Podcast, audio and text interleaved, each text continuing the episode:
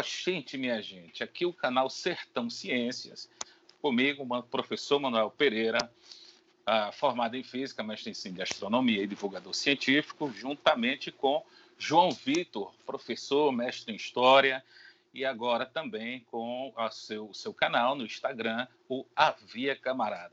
João, boa noite, tudo em paz com você? Boa noite, Manuel, boa noite, galera.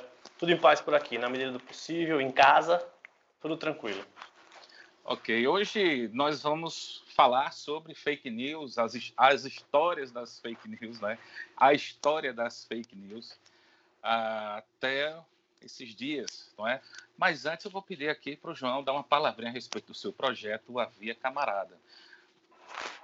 Então, cara, é, o Avia Camarada é uma página que eu tenho tentado alimentar, né? Tentado treinar, me testar aí nas redes sociais e o intuito dela é, é basicamente bicho, tentar comunicar com a galera é, um pouco de história, não é?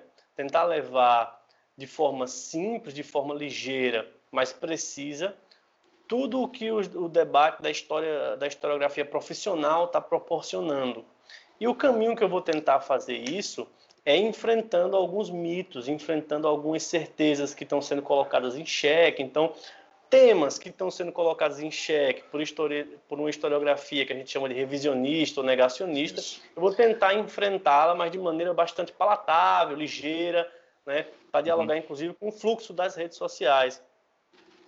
E principalmente, claro, embasado em fontes, né, textos, Exatamente. tudo mais, porque hoje a, a, essa galera aí negacionista ou da chamada pós-verdades, é, eles são muito eles trabalham muito na questão da opinião e, acima de tudo, da mentira, como a gente vai no decorrer desse programa aqui, dessa, dessa conversa, não é? Como nós vamos observar no decorrer dessa conversa. Ok? Isso. Bom, é, deixa eu dar, só dizer uma, uma, coisa, Manuel. Desculpa te interromper. Uma coisa que eu vou fazer na página é, tem duas coisas que eu vou fazer lá. A primeira delas, além do, do, do fluxo normal de postagens, é um debate sobre falácia. Eu pretendo, ainda esse ano, debater uma vez por semana, em forma de texto, o que são as falácias usadas na argumentação lógica, né? e também fazer muita indicação de leitura indicação de leitura que eu acho essencial, revisada por pares, aquela leitura que o sujeito produz e mais gente vê se está boa, se está bem feita, se está nas regras, isso é importantíssimo. É uma coisa que eu vou ter muito apreço lá na minha página, é leitura embasada e revisada por pares. Né? Porque não é só o sujeito escrever e botar na rua, não. Tem que outras pessoas ver se está certo. Exato, exato, exato. Tem, tem uma revisãozinha e tudo mais, não é? E como você coloca, para as pessoas que também fazem, ah, são da sua formação ou são da mesma, ah, ah, do mesmo nicho, não é? no caso do que tem a ver com a página que você está trabalhando. Ela já está no ar, o Avia Camarada? Já sim, arroba Avia Underline Camarada. Tá lá, tem Beleza. algumas postagens, duas, três vezes Avia por semana. A sem ser com H, né? A. Não, é, é, é, da expressão sertaneja de havia, vai ligeiro, mano. Vai ligeiro. Havia, havia, vai ligeiro. Havia, camarada. Massa, massa. Vamos lá, meu caro. Vamos falar sobre as fake news, não é? Através da história. Ah, fique à vontade aí, você que sugeriu o tema, não é? Nós já tivemos aqui uma conversa anterior a respeito de ciência, inclusive está aqui no canal a conversa. No, ah, quem quiser, dê uma olhada lá. Vou deixar o link aqui, ok? Ou na descrição também, enfim. Quando, é só dar uma clicada e vocês vão dar uma olhada, tá bom? Então, João, estamos no ano 2021, perdão, 2020, já estou antecipando. A gente nem sabe se vai chegar lá. A gente tá com pressa para ver, né? É verdade, cara, é verdade. Eita, 2021, meu amigo, mas estamos no ano de 2020.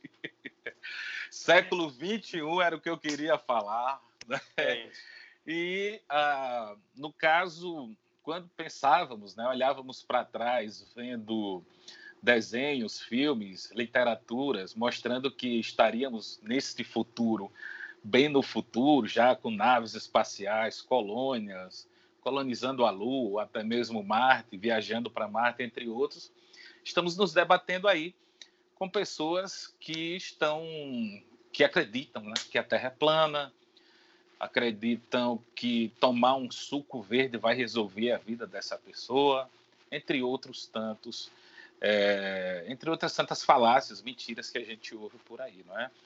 Como é que nós chegamos em pleno século XXI? Como é que a gente chega a isso, meu caro? Pois é, pessoal. Veja, Manuel, eu acho que eu tenho uma, eu tenho uma impressão, uma leitura de que esse momento ele é, ele é um acirramento, ele é um, né, uma intensificação de características da nossa sociedade que não são novas, não são novas, né?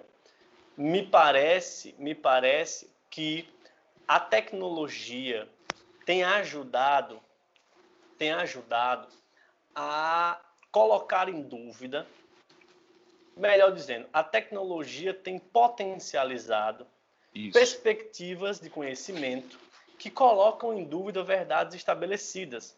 Então me parece o seguinte, me parece que nós vivemos em um sistema em que o lucro é o último fim, portanto, é, não interessa conhecimento supérfluo, não interessa conhecimento supérfluo. E se por acaso o conhecimento, que é o, o científico, o objetivo, se ele por algum motivo é, gere dentro de si, é, digamos assim, braços, vertentes que possam criticar o estado de coisas, há quem abra a porta para os cachorros, né?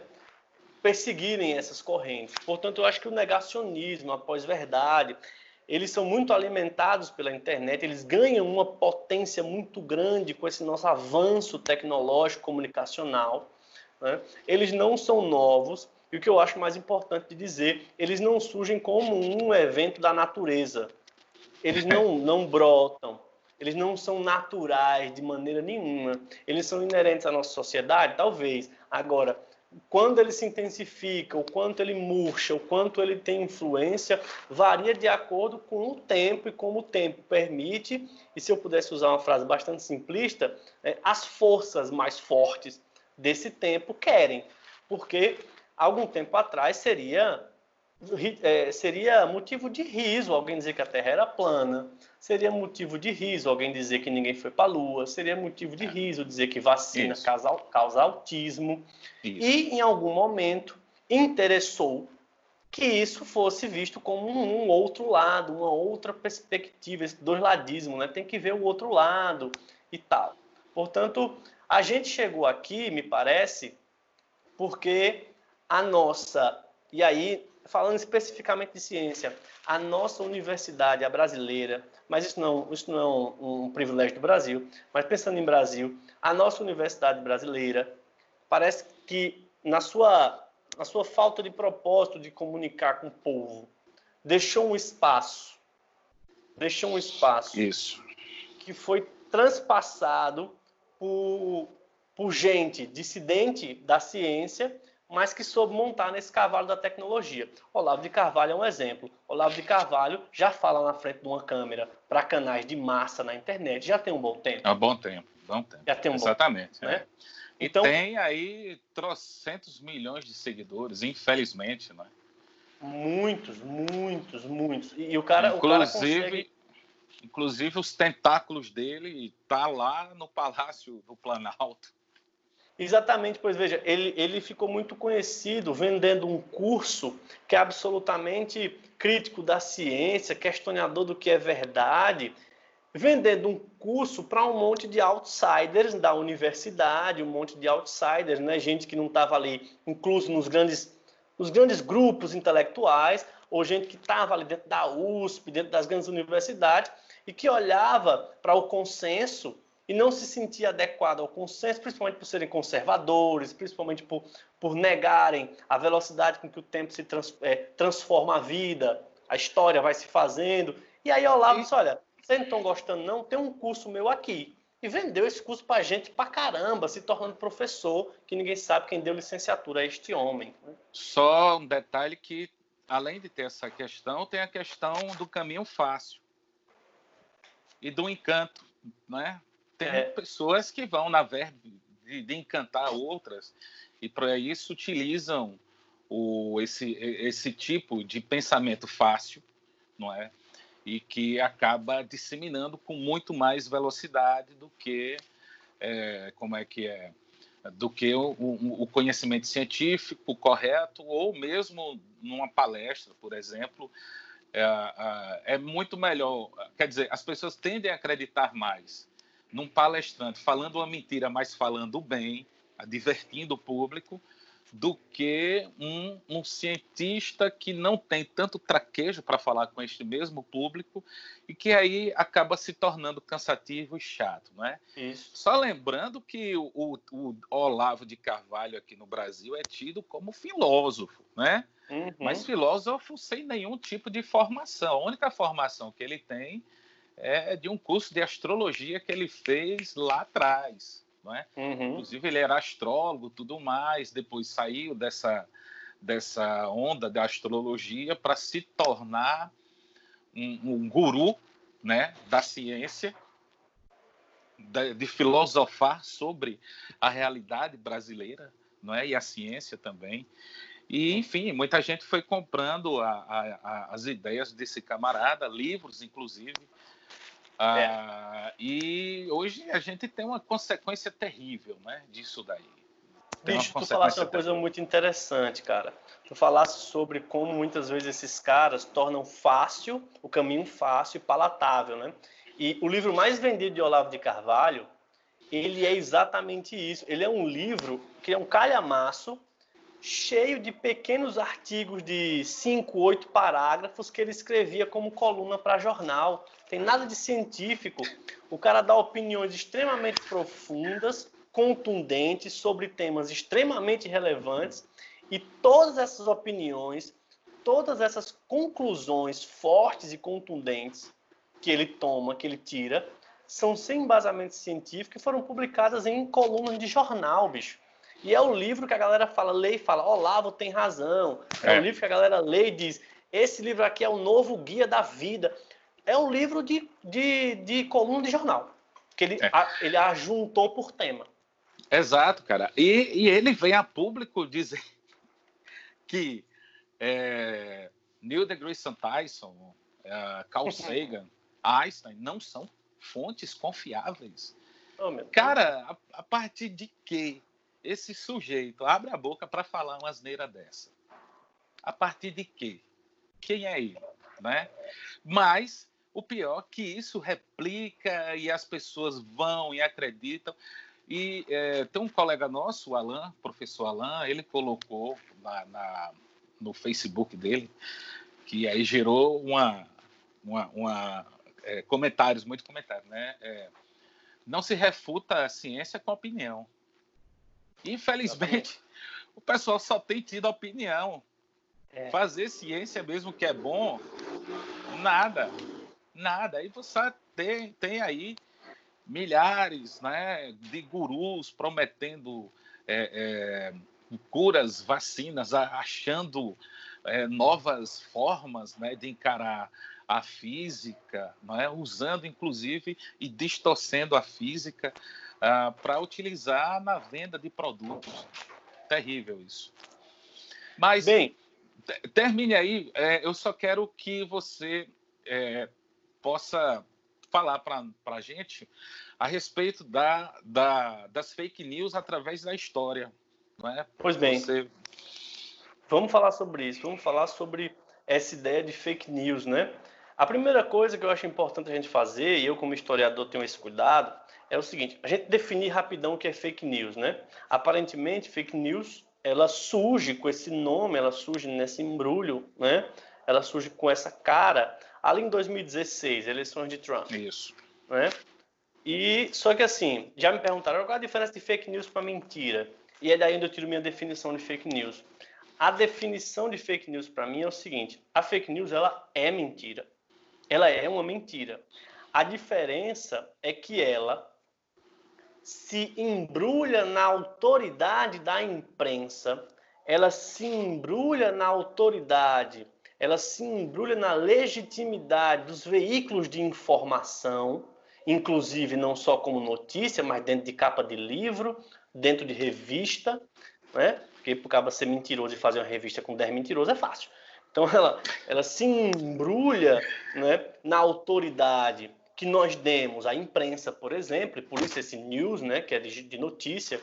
Isso. E a, a primeira característica, mentira. Essa mentira está embrulhada na autoridade de veículos de informação, né? E a outra grande coisa para mim é que ela tem tanto poder de massificação, como ela tem interesse na massificação de uma determinada mentira para mexer com a opinião pública. Para mim, isso é fake news. Essa mentira com a autoridade da imprensa e da comunicação que a gente tem dado, não é? que tem o interesse de comunicar de forma massiva e mexer com a realidade. Mexer com a realidade, sem nenhum compromisso com a verdade. Ao contrário, ela é feita para mentir e mexer na realidade. Então, essa definição é importante. É, eu, é, vocês estão observando que eu estou olhando aqui, é porque eu estou com o computador aberto, porque eu vou pegando aqui algumas citações e notícias também ah, para enriquecer aqui a nossa conversa, não é?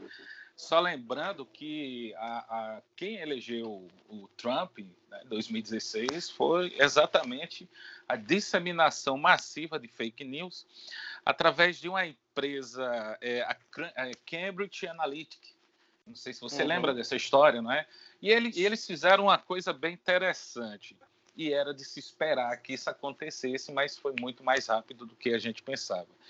A Cambridge Analytica, ela é, roubou os dados de 50 milhões de usuários né, do, do Facebook é, e ele foi pegou esses dados e foi fazendo uma triagem.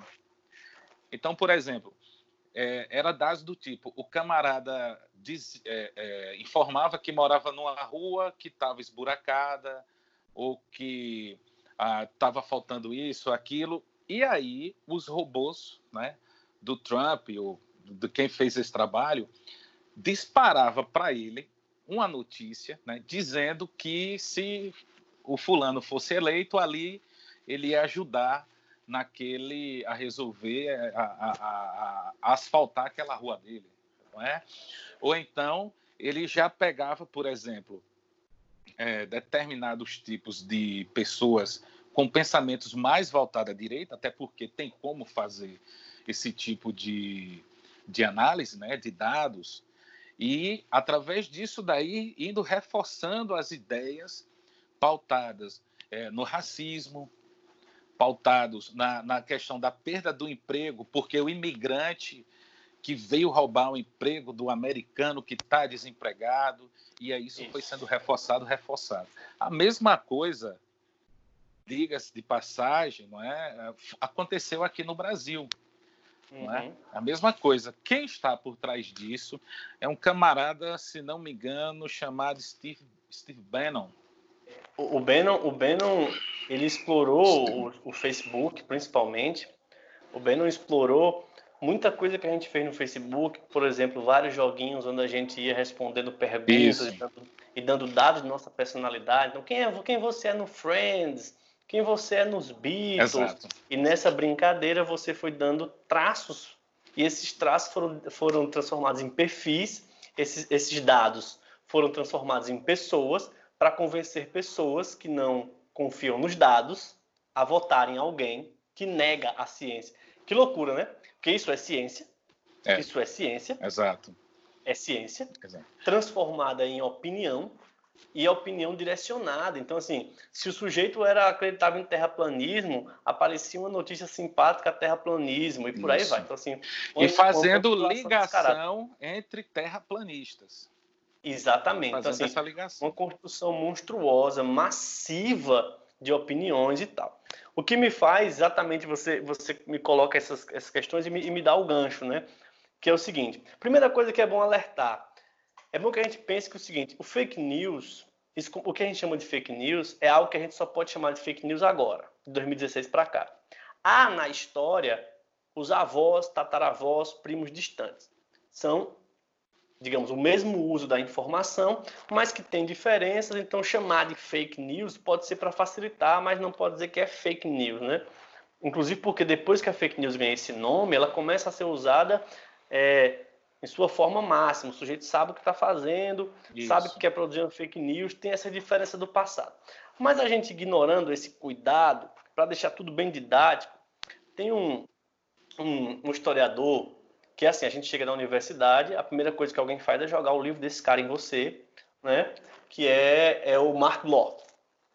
Né? O Mark Bloch, ou Mark Bloch, ele foi um sujeito que participou da guerra, da Primeira Guerra Mundial, foi morto depois pelos nazistas. E ele, e ele foi um cara, bicho, que ele foi importante para a história porque ele começou a se preocupar com o cotidiano. Ele começou a se preocupar com isso. Ele começou a se preocupar como é que a história era feita à medida que as pessoas se relacionavam. Né? À medida que as pessoas se reuniam por interesses pessoais, à medida que os sujeitos se, se, se identificavam a partir das coisas que tinham na sua própria rua ou na sua própria vivência, ele começou a se preocupar com o cotidiano. E ele ficou muito, muito preocupado, o Mark Bloch ficou muito preocupado, preocupado pra caramba com notícia falsa. E como notícia falsa, tinha bolido com a guerra. Né? E Mark Bloch vai escrever um texto, né? ele escreve um texto é, onde ele vai, acho que o texto é Reflexões de um historiador sobre as notícias falsas. Meu pai, eu vou botar o link, eu acho que eu tenho um link. Sobre notícias falsas da guerra ele fica preocupado com essa parada. E o que o Mark Bloch vai dizer é o seguinte: o que o Mark Bloch vai dizer é o seguinte. Ele vai dizer que a notícia, isso que eu acabei de dizer antes, né? a notícia falsa, ela tem a capacidade e ela é feita para mobilizar preconceitos, ódios, medo, raiva. Ela é feita para mobilizar sentimentos. Ela é feita para mobilizar as pessoas, formar grupos a partir dessa mobilização. Então, eu mobilizo o teu medo. O teu medo é igual ao meu, eu e Manuel. Vamos começar a se trincheirar num grupo social a partir do medo da mesma coisa, ou da raiva da mesma coisa. E ele vai dizer que a notícia falsa só pode mobilizar essas coisas se houver quem permita. Ela é um erro, ela Isso. é uma mentira, que só pode existir num campo fértil, se houver lugar se houver o ódio, se houver o medo, se houver as condições concretas para ela mobilizar. Portanto, o que Mark Bloch faz, pelo menos para mim, é dizer: olha, João, o que, é que Mark Bloch diria, está tá dizendo para mim quando eu leio ele: olha, João, entender esse negócio de fake news na história é entender o que estava acontecendo na história. Não só o fato, mas que contexto tinha para esse fato, para essa história, para essa notícia virar bomba, né? Porque dependendo do contexto, e é, é, bom a gente diferenciar uma coisa que eu, que eu e falar para o ouvinte, né, para o, o, telespectador aqui, que é importante, porque tem a fake news fofoca. Do jeito que, que lança um site, né? É, é, do tempo das cavernas. É do tempo das cavernas. A fofoca é do... Tem, tem estudo que mostra, bicho, que os assuntos mais debatidos na Ágora de Atenas era a vida dos atores. Ouvia para a Ágora, qual é o assunto que a gente vai discutir hoje? Quem está namorando com quem, quem está fazendo o quê, dos atores do, do teatro. Babados. Babado, o Nelson Rubens ateniense. Entendeu? Era isso que rolava. Fofoca rola. Então o sujeito pode inventar fake news sobre Manuel. E dizer, Manuel foi visto faz não sei o quê. E lançar numa página. Essa fake news ela tem importância? Tem. Mas o que, o que eu acho que deve interessar a nós, o que é mais pandêmico, é quando o potencial dessa fofoca, dessa mentira, dessa notícia, tem de mexer com muita, muita gente. Porque eu mentir sobre Manuel, bole com Manuel, vai bulir com mais duas, duas de pessoas ali ao redor dele, mas não vai mudar a política de Paulo Afonso. Agora, outra coisa é eu fazer uma notícia para mexer com os rumos da política de Paulo Afonso. E, e não é só política eleitoral. A gente está falando é, uma notícia que pode mexer com o rumo que um sujeito dá para vinda de hospitais, né?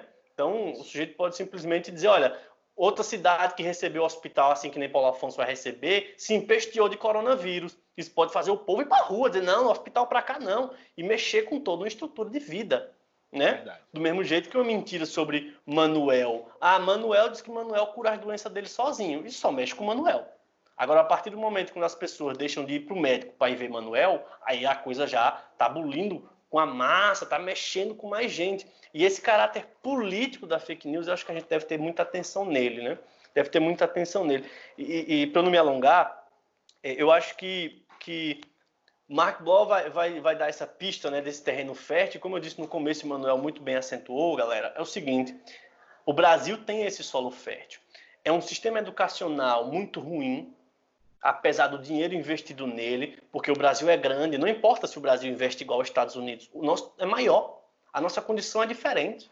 Então, é o peso sobre o professor, as dificuldades múltiplas. Então você entra numa sala com um aluno com 30 alunos, cara, são 30 realidades, bicho. E Manuel que se vire, eu que me vire, né? E assim, às vezes a referência, a, a metáfora que cola para 10 alunos não cola para 20, e eu não expliquei para 20. Me passei. É, é, não é? é? Então, Exatamente. é isso. E pra uma universidade massa, distante. Para a massa, exatamente esse tipo de educação. É o mínimo do mínimo, como a gente já discutiu numa live aqui, inclusive. Sim. Ah, e, e, e dessa forma, historicamente, inclusive, a gente até já falou, você tem uma, uma uma educação que, para a grande massa, é ler e escrever, não pensar em ciência, não fazer ciência, não é? e não discutir ciência. E, e, e, tem, e tem um aspecto aí, João, que eu esqueci de dizer lá no, no, naquela nossa live, não é? Quem quiser pode dar uma olhadinha aí depois, deixar o link aí abaixo. Ah, o, o, o Brasil, ele se pauta na, no seguinte tipo de formação: é o médico, o advogado, o engenheiro e é médico, advogado e engenheiro. Né? Isso, desde que é, as primeiras faculdades foram fundadas aqui no Brasil, você basicamente tinha isso. Basicamente, ser professor tinha uma coisa romântica né? Tinha uma, uma beleza, uma, uma entrega, uma coisa bonita, não é? Sempre foi romanceado, mas ninguém nunca vê ó, que o professor se fode numa sala e, com o passar do tempo, principalmente os professores da escola pública, foram cada vez mais achatados, não só em salário, como também na sua, na sua, é, na sua moral né, no respeito que os outros deviam ter. Não é? Hoje você tem pais agredindo professores. Eu, na minha época, quando o professor dizia assim, chame sua mãe, Ave Maria, saber que ela ia lá era porque, assim, razão não tinha. Não tinha razão. É. Hoje, o, prof, o, o, o aluno recebe uma nota, aí vai lá, o pai ou a mãe, dá escândalo, ah, porque meu filho, é. meu filho não sei o quê, mas não convive. Como é que pode? Às vezes não convive, sabe? Não convive. É. Mas vamos voltar aqui, é, falando em Bloch, estou aqui, inclusive estou vendo a imagem dele, ele lembra até o, o, Hitler. Eu vou até, que ele tem um bigode, eu vou botar a imagem para vocês aí do é Bloch, ok? Ah, é, ele, no, é, no caso, e falando em Alemanha nazista, né, a, o, o nazismo ele a, a, cresce, se multiplica exatamente em cima das fake news, não é? Sim. O próprio Goebbels, se não me engano, não é? Ele tem aquela máxima, né? Uma mentira dita mil vezes acaba se tornando uma verdade, não é? é. E no caso a, a para e, e para crescer enquanto partido, a, o, o nazismo precisava de um inimigo. E que inimigo é esse? os judeus. Exato. Eles utilizam, tá até aqui, é, um livro que foi escrito em 1800. Deixa eu pegar aqui, João, rapidinho aqui. Eles utilizam um livro chamado Os Protocolos dos Sábios de Sião. Eu não sei se você já ouviu falar nesse livro, que é um livro que foi feito ah, na, na Rússia Imperial, não é?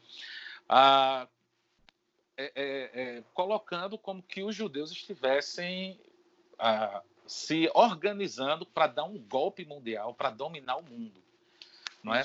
Esse livro ele foi utilizado. Esse livro foi escrito em mil. Deixa eu procurar 900... aqui. Ele foi escrito é, em 1650. Não, o Protocolo de Sião Não, ele foi. Aqui tem. Ah, não. Ele, ele foi escrito mais tarde. Ele, foi, é, ele, é, ele é mais ou menos 1898 para 1901, aqui, porque tem algumas edições. Então, esse livro ele foi traduzido por muitas para todo mundo, praticamente, mas é um livro totalmente baseado ah, em mentiras, não é? reforçando que os judeus eles tinham um, uma grande, é, um grande plano, pra, um grande plano, para dominar o mundo. E aí uma das coisas que o fascismo eles têm que ter é a questão do, do inimigo. Eles têm que criar um inimigo comum, um inimigo que vai aterrorizar as pessoas e a partir daí eles é, vão ter o um engajamento dessas pessoas para combater o inimigo, não é? Então a Alemanha, a partir dos anos 20, final dos anos 20, começo dos anos 30, principalmente depois da crise, não é? Os nazistas elegem, não é, os judeus como sendo o inimigo dos alemães, da raça ariana, utilizam a ciência para justificar, de forma torpe, inclusive, né, para justificar porque que eles são é, eles são os escolhidos, né, são a raça superior e tal, e aí começam a disseminar filmes, já começam a utilizar o cinema ali nos anos 30, não é? Programas de rádio, entre outras coisas, para demonizar mesmo a imagem do judeu, não é? Isso vem acontecendo, isso vai acontecer no Brasil com a questão dos institutos de pesquisas e estudos sociais, os IPs. Os IPs que foram implantados ali em 1961 é, esses, esses, esses IPs, né, Instituto de Pesquisa, eles nada mais eram do que, uma, é, é, do que um grupo ligado à direita brasileira, não é? onde doutrinavam as pessoas a, a, dizendo que o comunismo ia chegar no Brasil e aí criar esse inimigo comunista, né, o comunismo chegando no Brasil, e eles foram ligando isso a pessoas que estavam no poder, e tudo isso para acabar justificando um futuro golpe que aconteceu em 1964. É. Veja, essa, essa perseguição que Hitler faz, né, que Hitler anuncia aos judeus, ela, ela, ela se alimenta de uma... Porque tem uma diferença entre propaganda e fake news, né? A propaganda, ela tem que lhe convencer. Isso.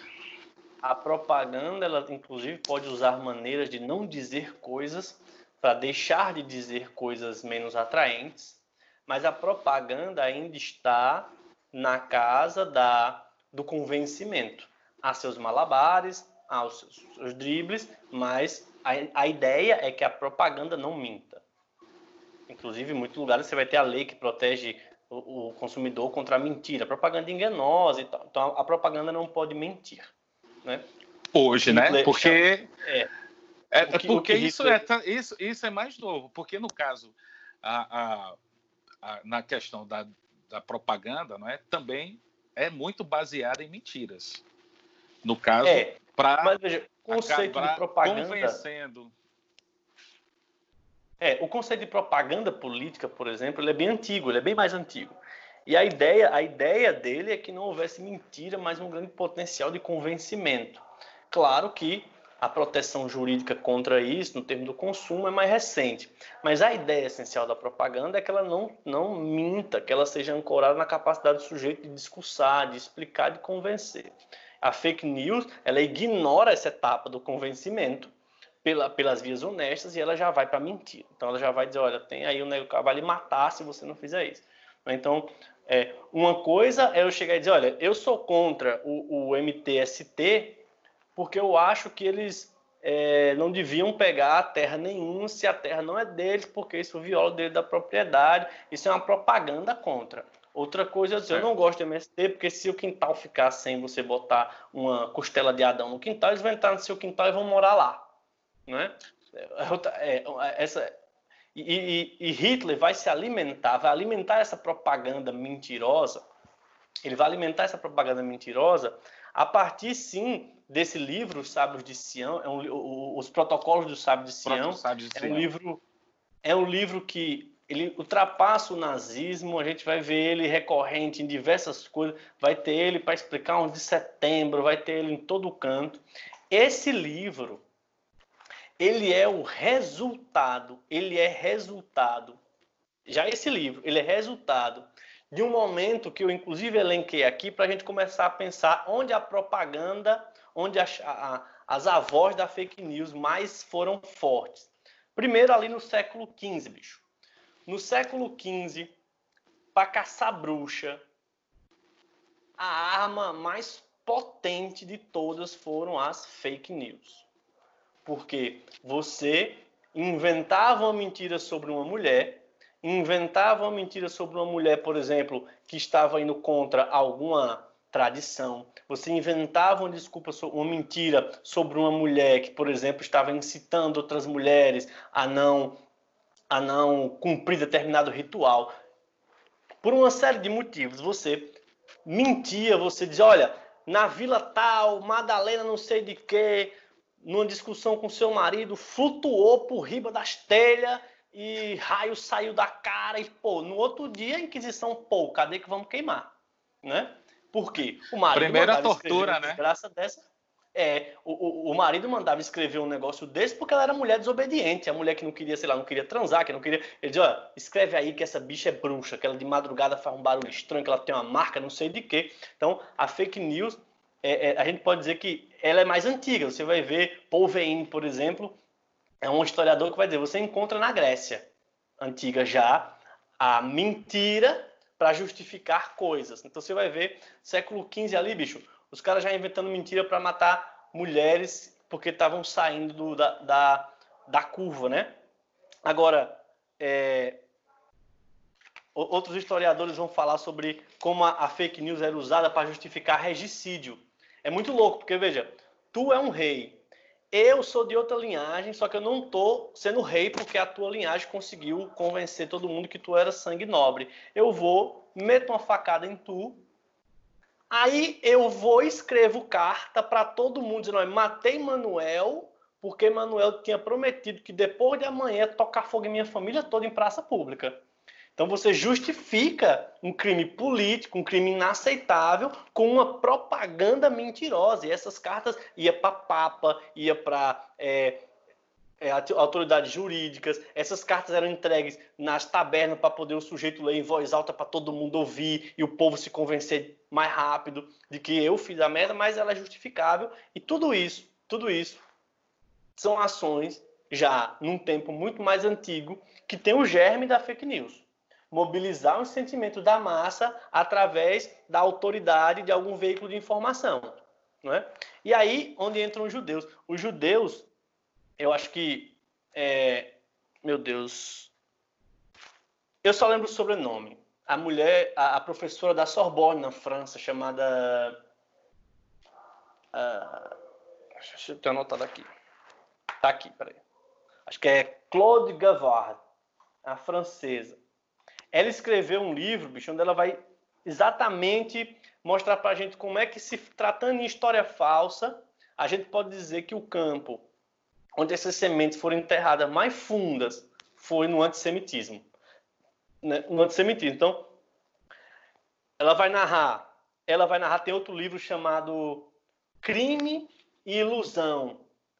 A história Crime e Ilusão a história da mentira no século do ouro. É isso. A história da mentira no século do ouro. Posso também depois te mandar o link. Agora é um livro que não tem mais para vender. Só tem em espanhol. Ele tá a 800 conto esse livro. Caramba! Tá baratinho. E, e, e, esse livro mostra, bicho, por exemplo, como é que começou. O, a, grande primeira, a primeira grande fake news, digamos assim, contra os judeus foi a história do cruci, a, a, é, foi a história do Santo da Menino da Guarda. Ah, sim. Santo Menino da Guarda. Os caras que os caras mataram, é, dizem que os judeus pegavam cristãos na época da Páscoa, matavam para reproduzir a violência dos judeus sobre Cristo. Então, certa, isso aconteceu várias vezes. Agora, uma certa vez, essa notícia é protocolada, essa notícia é lida, essa notícia é feita a Inquisição, essa notícia é protocolada e mais, replicada. essa notícia replicada em jograis, ou seja, o panfleto era lido em praças, em tabernas em voz alta para o público que não sabia ler. Então vinha uma autoridade, vinha um clérigo, um, cara letrado, que na época era autor, sabe ler. Se você sabe ler, você é confiável, era uma lógica, né? Então o sujeito só subia num banco de praça e lia um panfleto dizendo: os judeus estão matando na Páscoa. E acusaram esses judeus de ter feito, matado esse menino. E aí pronto, bicho, esses caras foram mortos, presos, mandados para trabalho forçado, as casas foram queimadas. E a partir daí, esse ato, ele foi muito louco. Você tem mais ou menos o ano dessa, dessa, desse 1400, 1490. Aquela 1490. conversão, aquela conversão Eu tenho dos um judeus. Pra... Oi? É, é, aquela conversão dos judeus portugueses, para chamar de judeus novos. Sim, aquela conversão sim. que eles fizeram assim de bom grado, né? eles, é, você lembra mais ou menos? Foi, é, foi, século XV também? A conversão dos judeus, ela, ela é anterior, ela, ela é nesse período, porque na, na, no caso do menino da guarda, já teve judeus convertidos que foram mortos e acusados, né? Judeu, judeu convertido. Então, eu tenho, eu tenho um artigo que é muito bom sobre esse caso do menino da guarda, que ele, tá do, do, ele é do do, da revista de estudos históricos da UFRJ. E ele conta que tiver outras acusações como essa, nenhuma pegou como essa, e essa pegou sem prova, sem testemunha, nunca acharam um corpo, ninguém nunca reclamou a morte de menino nenhum. Mas a notícia se espalhou. E os caras foram condenados. E, aí, e a partir daí, e aí, a partir daí, marca os judeus como sujeitos na história que agiam para reproduzir a violência do, do, é, do judaísmo, né? Então veja, a, a mentira que, que escreve na carne do judeu que ele era esse sujeito anticristão. Aí você vai ter em 1632 o caso dos panfletos é, do, do crucifixo, será que também judeus, 1632, judeus profanaram um crucifixo e diz que esse crucifixo falou, girou, voou, enfim. Esses caras também foram presos, foram mortos, as casas queimadas. No mesmo ano, 1632, vai ter o caso do panfleto anticristão. Esse marca porque foi teve um concurso literário e antissemitas escreveram panfletos falsos e no meio da multidão foram entregando panfletos. E esse panfleto anticristão chocou a galera e a única testemunha foi uma criança de 10 anos que tinha problemas mentais. Esses caras também foram que condenados. Louco. E aí que tá. Esse caso do panfleto, ele marca na história a tentativa de dizer que, os crist... que o judeu não é só uma raça profana. Eles agem publicamente contra o cristianismo. Veja, é. veja como a coisa começa a se desenhar na história, né? O judeu não é, é. só um que guarda dentro dele a maldade, ele quer fazer maldade de verdade. Ele, ele caminha, é. ele panfleta a maldade e tal. E, e, e tem também a questão dos judeus uh, não acreditarem no Cristo, uhum. tanto que eles estão no ano 4, 5.778, por aí. É. Uh, e você tem coisas que são pequenas, mas que, por exemplo, chega até a gente. Exemplo, a queima do Judas. Exatamente. Veja, a palavra Judas já remete quem? O traidor. Quem foi que traiu? Judas, que já é algo próximo da palavra judeu. É? Exato. É? A, a, a, e aí depois ele vende, tem, a, tem a, a, relação ligada com o dinheiro, né? Ele vende o Cristo. Isso. E, e, não é? E depois se arrepende, se mata e tal, mas é o Judas, não é?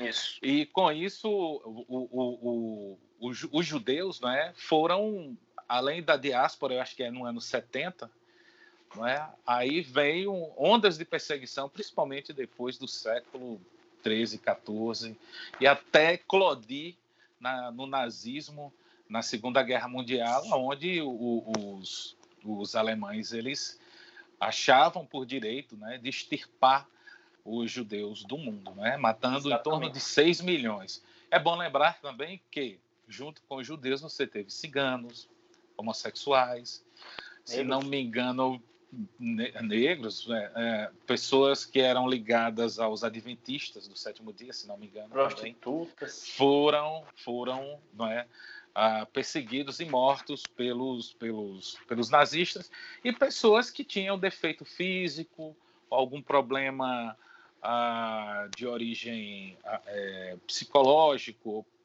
e por aí vai. Enfim, ah, foi um momento terrível na nossa história. É... Só para deixar um registro histórico aqui que é importante, bicho. Tem historiadores que defendem que há um livro chamado La Isla de los Montopontos, 1650, onde um padre antissemita para desgraça, um cabo que é um padre que ele, ele escrevia panfletos antissemitas incitando o povo de suas paróquias a ir matar judeu.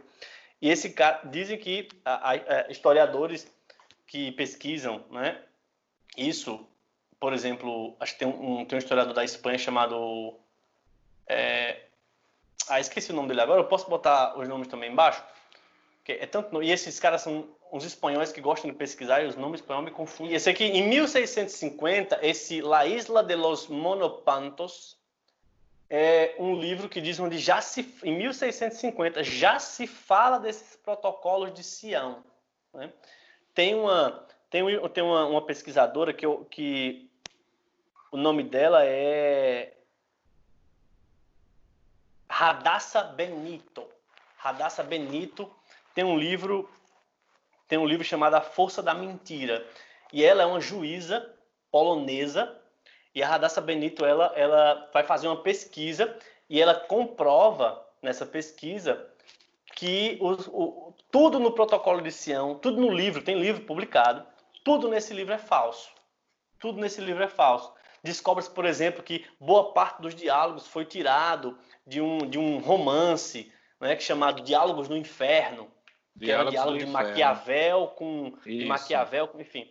Exato. Montesquieu. Então, Estou vendo aqui. De, de, de, Maquiavel com Montesquieu. Então, é. veja, Diálogos uma série de Maquiavel coisas montadas, vai colocando isso nas costas de um povo, e como isso vai, veja só, a mentira embalada em autoridade do conhecimento, vai escrevendo na história de um povo um mal que não se comprova na realidade, mas um mal que eles sofrem na realidade é bem real. É bem real. Isso, como você disse, desemboca em Hitler, que é um momento bizarro da nossa história, né? que fez uma propaganda massiva com uma habilidade monstruosa, de uma genialidade de dar medo, né? E que usou muito isso. O Mein Kampf, o Mein Kampf é todo é todo em cima disso, assim, né? É, é todo em cima exato. disso. Uma coisa interessante do Mein, mein Kampf é que Hitler, com uma mentira só do judaísmo não cabia, ele precisou encaixar o judaísmo no inimigo da vez, que é o bolchevique, que tinha encarnado a, a Revolução Russa. Então, é, você vai ver é, estudos que falam em, em, no judeu bolchevique, com hífen, judeu bolchevique, que é, que é o sujeito histórico do mal que Hitler, Marx era judeu, né? Então, o sujeito histórico que Hitler vai construir como a, como a imagem do mal, ele é judeu, que para Hitler a história já mostra que é ruim para Hitler, e ele vai grudar esse judeu no bolchevique, que agora era a expressão de tudo que Hitler não podia suportar. Portanto, ele vai dizer, olha, o judaísmo bolchevique quer dominar o mundo. E tudo que é prática de comunista está melada pelo mal, está contaminada pelo mal do judaísmo. Então Hitler vai fazer o quê? Atacar partido de esquerda, sindicato, tudo que tem a ver com o trabalhador organizado. É, é importante saber disso para parar com esse negócio de nazismo de esquerda, por exemplo. Tá? Não é uma questão de passar pano para a esquerda. É uma questão de é, conhecer cara. historicamente as verdades históricas. Exato. Né? É, de, é, é, é, mais uma vez onde a gente está no chamado ou pós-verdade, distorção da verdade, não é? E, e, e o excelentíssimo presidente, não é? Ele estava em algum local e alguém disse e, e, por que que o nazismo é de esquerda? Ah, ó, partido da social é, social democracia não é como é o é, nazi é, partido é, socialista né? Ah, tá no nome. O nome uhum. já diz tudo né? Então aí as pessoas vão, vão nessa nessa simplicidade não é? E acabam comprando a ideia Isso. acabam replicando acabam postando acabam disseminando. E, e, e aí você tem onde a gente chega agora, não é? no século 21, com essa questão de que tudo pode ser, é, todo mundo tem o mesmo grau, ou pode ter o mesmo grau de conhecimento, independente se o camarada é um doutor formado ou se o cara é um, um, um jogador a, a, lá do, do interiorzinho que vai omitir a opinião dele, mas tem a mesma importância do camarada que está há anos na faculdade estudando. Eu quero Isso. aqui também dizer que eu não estou diminuindo o camarada lá do interior, o, o, o, que não tem formação, não é isso. O que eu estou colocando aqui é como que as pessoas estão se sentindo poderosas né, com a questão do conhecimento fácil. Uhum. Um dos livros que, que é motivador disso daí, além do, do aquele livro do Olavo do Carvalho, Olavo de Carvalho, é aquele do, do Brasil, como é a história não contada. É, manual né? politicamente é, incorreto. Manual do pronto, a história, pronto, manual do politicamente correto da história brasileira. É? Aí tem todos, a história brasileira, tem da América Latina. É, é, tem o de Lobão, né, que é a do rock e tal. Ah, enfim. Uhum. E aí o camarada ele se apoia na opinião dele, ele não se aprofunda em muita coisa, ele cria ali fatos até sensacionalistas. E depois, por exemplo, como resultado, eu vejo pessoas dizendo que é, zumbi tinha escravo. E o próprio autor do livro, depois que foi em uma entrevista, o cara disse: o cara, de onde você tirou a informação que zumbi tinha escravo? Ah, não, porque eu não tenho fonte, mas porque, veja, se todo mundo naquele entorno tinha escravo, então ele também tinha escravo. É. E aí, cara? Que é. terrível, sabe? Que terrível. É, Exatamente. É, é, é, é, e, e nisso aí vai se multiplicando. E eu vejo pessoas. Eu vi o ano passado, inclusive pessoas negras, não é? Ah, replicando isso. Zumbi uhum. tinha escravo, que a escravidão foi bom pro, pro negro. Cara, é pois é. terrível. Essa, essa questão do zumbi ter escravo, ele se apoia na ideia de que parece, algumas, alguns historiadores vão dizer o seguinte, que talvez ali no Quilombo houvesse uma organização muito parecida com uma organização hierárquica. Portanto, Zumbi era um líder tipo um rei. E aí ele pressupõe que se havia hierarquia, havia escravo. Né? Ele muito pressupõe, simples, né? Exemplo, Sim, a linha... É.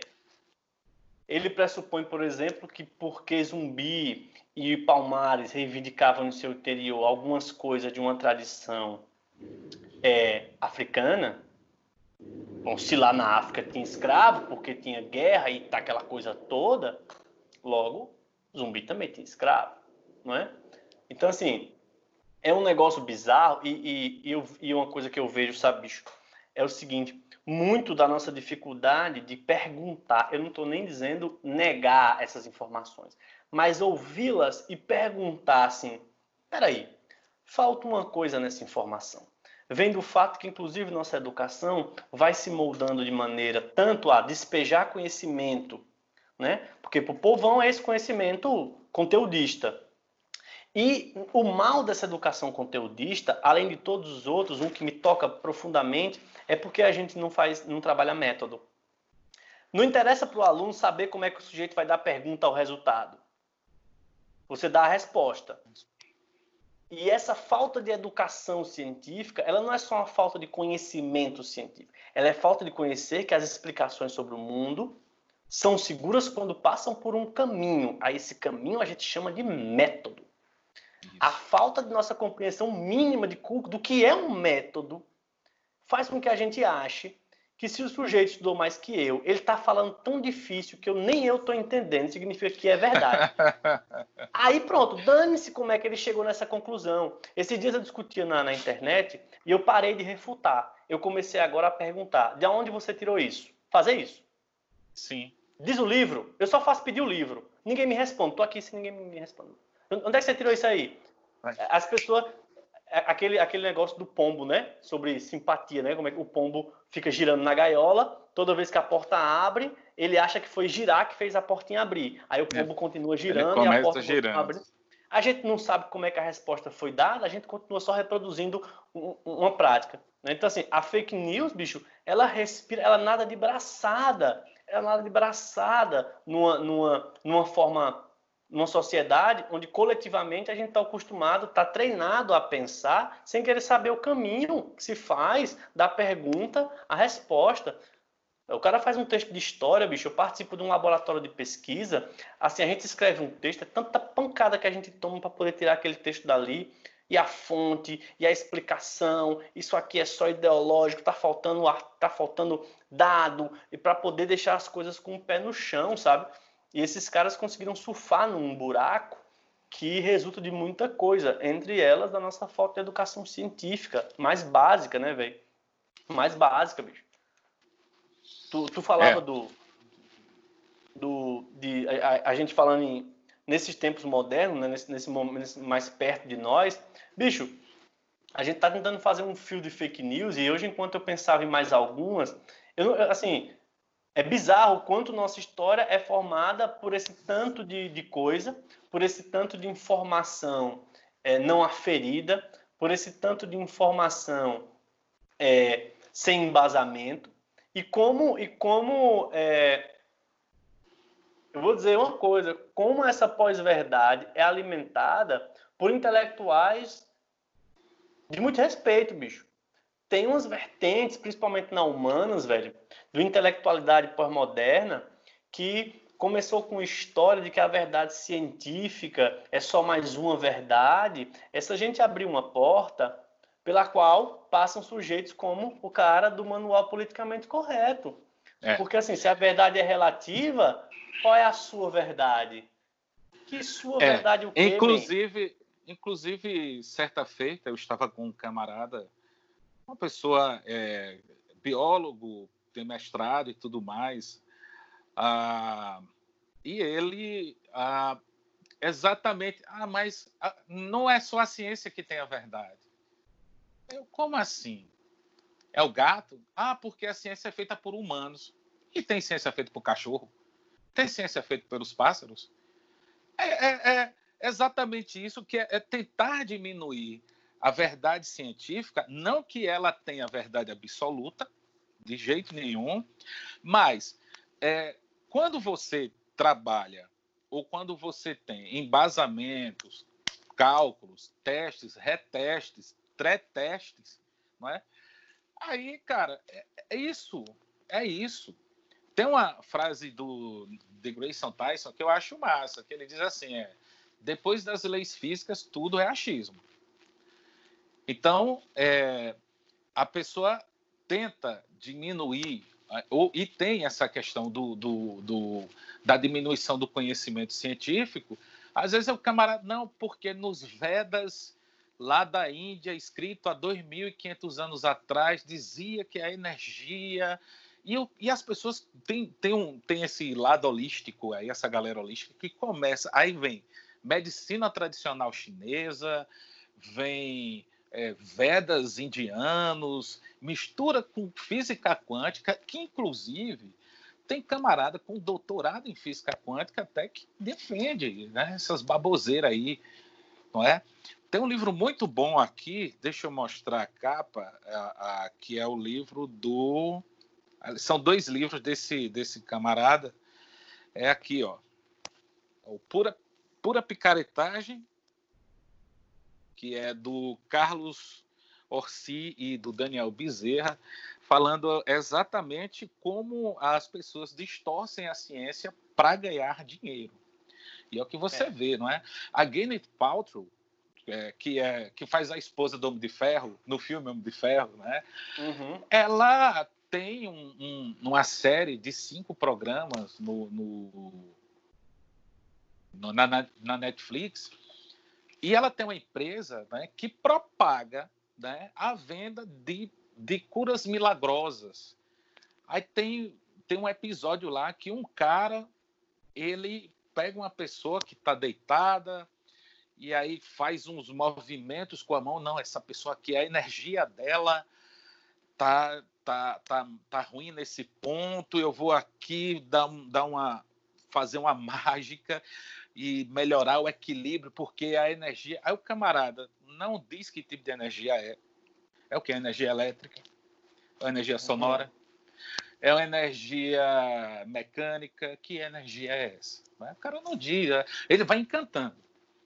Porque o, o grande lance, como você falou aí atrás, é, o grande lance desses vendedores, não é, principalmente agora dos chamados coach quânticos, é hum. falar difícil, não é? Pô, cara, nossa, não, física quântica, o cara entende de física quântica, né? Que segundo Gabriela Bailas, espero um dia conversar com ela, é mecânica quântica. Né? Então, a pessoa não entende. Outro livro também que eu vou colocar aqui, esse também é o chamado Livro dos Milagres, também do Carlos Ossi, aonde ele aqui fala sobre, é, vai discutir a questão dos milagres, hum. né? porque as pessoas acreditam, como é que ocorrem, ele vai fazer algumas análises é, sobre é, o, os milagres. Então, recomendo, se vocês puderem, depois eu vou colocar o nome dos livros aí para vocês darem uma olhada. É, recomendo muito. Não é? Ah, ele vai explicar, por exemplo, ah, o fenômeno do Mar Vermelho, né? como é que abre. Ah, sobre a questão do êxodo, né, o que são os cinco livros, se não me engano, de Moisés, não é? Ah, é, visões que as pessoas têm e diz que foi iluminado por uma cruz, foi ah, veio um ser e, e jogou ali uma, uma, escreveu nas tábuas, né, umas leis que as pessoas deviam obedecer.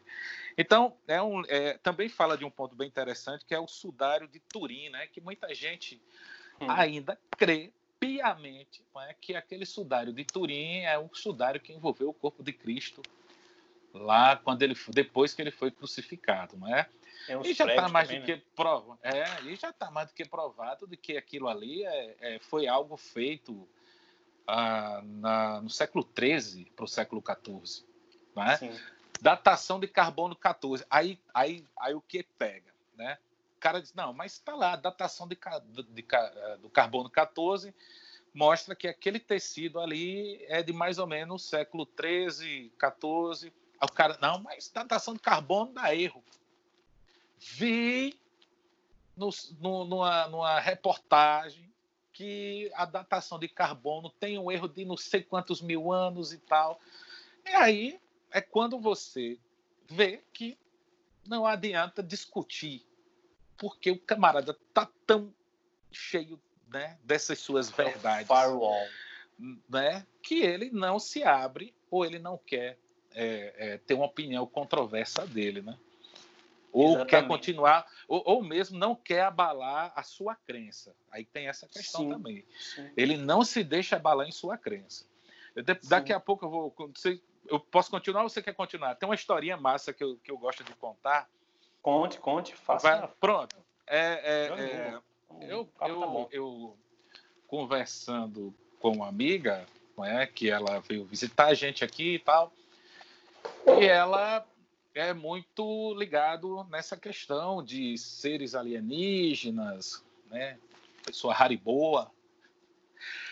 E eu, e, e eu colocando que o livro do Von Däniken, né, o, o é, Era os Deuses Astronautas, era um livro sensacionalista, é um livro que não tinha nenhum tipo de embase, encantou uma geração, e encanta ainda, não é?